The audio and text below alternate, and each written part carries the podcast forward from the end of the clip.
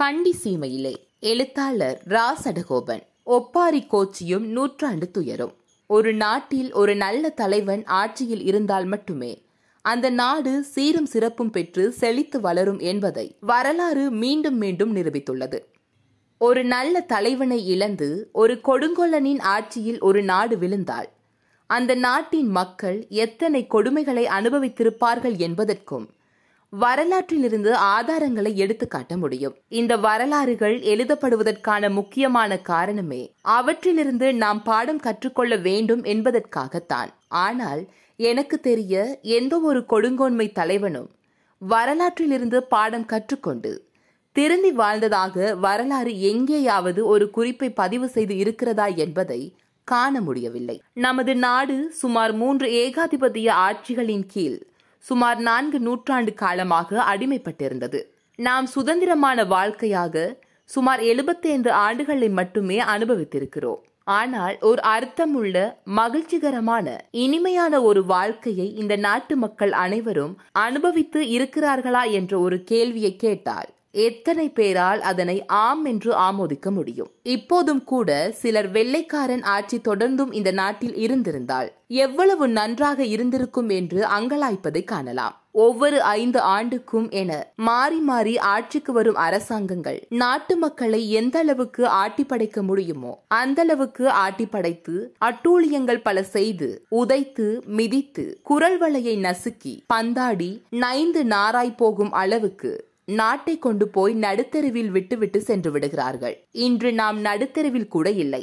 நாற்றம் பிடித்த குப்பை குழிக்குள் இருந்து எழுந்து வெளியே வர முடியாத அளவுக்கு அமிழ்ந்து போய் வீசப்பட்டு கிடக்கின்றோம். எல்லோருக்குமே இந்த வாழ்க்கை மிகவும் சலித்து போய்விட்டது. இந்த நாட்டில் உரிமையுள்ள மக்களுக்கே இப்படியானதொரு கதி வந்து வாய்த்தது என்றால் சுதந்திரம் அடைந்த அடுத்த கணத்திலேயே நாடற்றவர்களாக போய்விட்ட மலையக மக்களின் கதி என்னவாக இருந்திருக்கும்? 1948 ஆண்டு பறிக்கப்பட்ட மலையக மக்களின் பிரஜா உரிமையை மீண்டும் பெற்றுக்கொள்ள 40 ஆண்டுகள் சென்றன.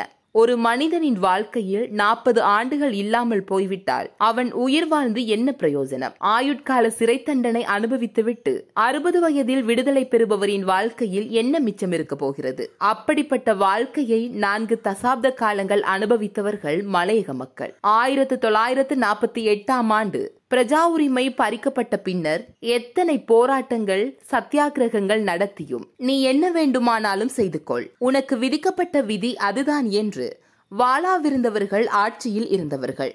அதற்கு பின்னர் 1954 ஆண்டு இந்த நாட்டின் பிரதமராக இருந்த சேர்ஜான் கொத்தலாவ் இந்திய பிரதமரான ஜவஹர்லால் நேருவுடன் நடத்திய பேச்சுவார்த்தை குறிப்பிடத்தக்க ஒன்றாகும். அந்த பேச்சுவார்த்தையின் போது இலங்கையில் இருக்கும் நாடற்றவர்கள் அனைவரையும் இந்தியா ஏற்றுக்கொள்ள வேண்டும் என்று கொத்தலாவ் நேருவிடம் கூறிய போது, காலனித்துவ காலத்தில் இந்தியாவிலிருந்து பல்வேறு காரணங்களுக்காக தொழில் நிமித்தம் வெளிநாடுகளுக்கு சென்றவர்கள் அங்கேயே நிரந்தரமாக குடியேறும் எண்ணத்துடன் சென்றவர்களே அன்றி அவர்களுக்கு மீண்டும் தாய்நாட்டுக்கு திரும்பி வரும் எண்ணம் இருக்கவில்லை என்றும், ஆதலினால் அந்தந்த நாடுகளில் அவர்களுக்கு பிரஜா உரிமை வழங்கப்பட்டு அங்கேயே வகிப்பதற்கு வகை செய்ய வேண்டும் என்று உறுதியாக மறுத்துவிட்டார். அவர்களுக்கு இடையில் ஏற்படுத்திக் கொள்ளப்பட்ட ஒப்பந்தம் அந்த அளவில் நின்று போய்விட்டது.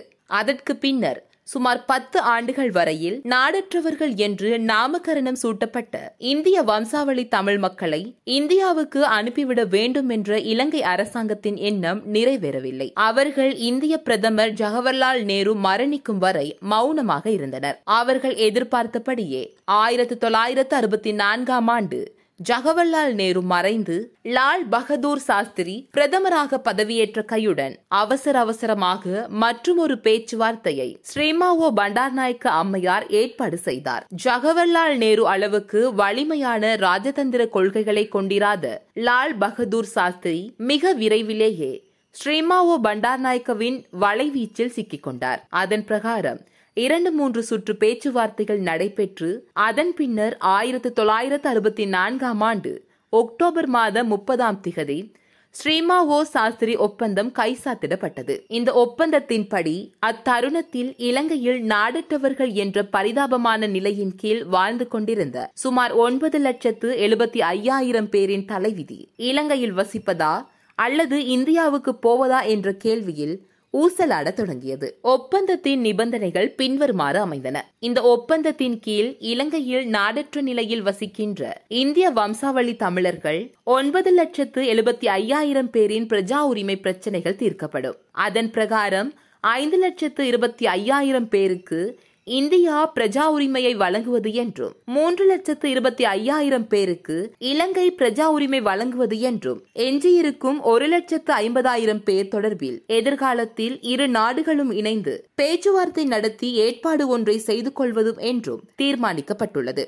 இந்த ஒப்பந்தம் 2 நாடுகளும் கையெழுத்திடப்பட்டு 15 வருட காலத்துக்குள் நிறைவேற்றப்பட வேண்டும் மற்றும் 7 பேருக்கு இந்திய அரசு குடியுரிமை வழங்கும் பட்சத்தில் 4 பேருக்கு இலங்கை குடியுரிமை வழங்கப்பட வேண்டும் என்ற விகிதாசாரம் பின்பற்றப்படும். இந்திய நாட்டு குடியுரிமை பெற்று செல்லும் ஒவ்வொருவருக்கும் அவரது பயண நடவடிக்கையின் முடிவில் 40,000 ரூபாய் இலங்கை பணம் வழங்கப்படும். இந்த ஒப்பந்தம் எல்லா விதங்களிலும் மனிதாபிமானம் அற்றது என்று பல கோணங்களில் பல தரப்பினராலும் கண்டனம் செய்யப்பட்டது மற்றும் இந்த ஒப்பந்தமானது மலையக மக்களுக்கு கொஞ்சமும் சம்மதமில்லாத மக்கள் மீது சற்றும் அக்கறை கொள்ளாத 3ஆம் தரப்பு மனிதர்களால் மேற்கொள்ளப்பட்டதாகவும், அதே சமயம் மலையக மக்களிடமோ அல்லது மலையக மக்களின் தலைவர்களிடமோ உங்களுக்கு இதில் உடன்பாடு உண்டா என்று ஒரு வார்த்தை கூட கேட்காமல் தன்னிச்சையாக தங்களுக்குள் செய்யப்பட்டதாகும். இந்த உடன்படிக்கை தொடர்பில் கருத்து தெரிவித்த இலங்கை சீன சார்பு கம்யூனிச கட்சியின் பொதுச் செயலாளர் என் சண்முகதாசன்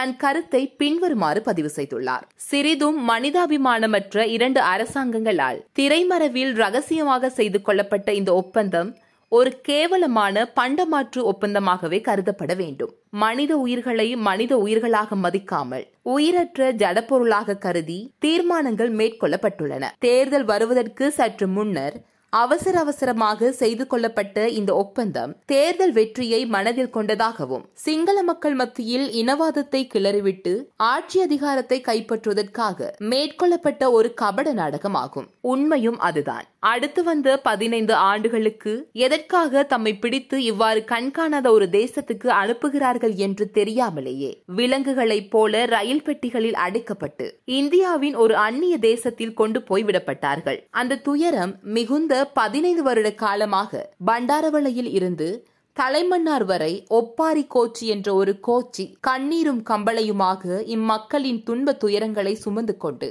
தள்ளாடி தள்ளாடி ஓடிக்கொண்டிருந்தது. தொடரும்.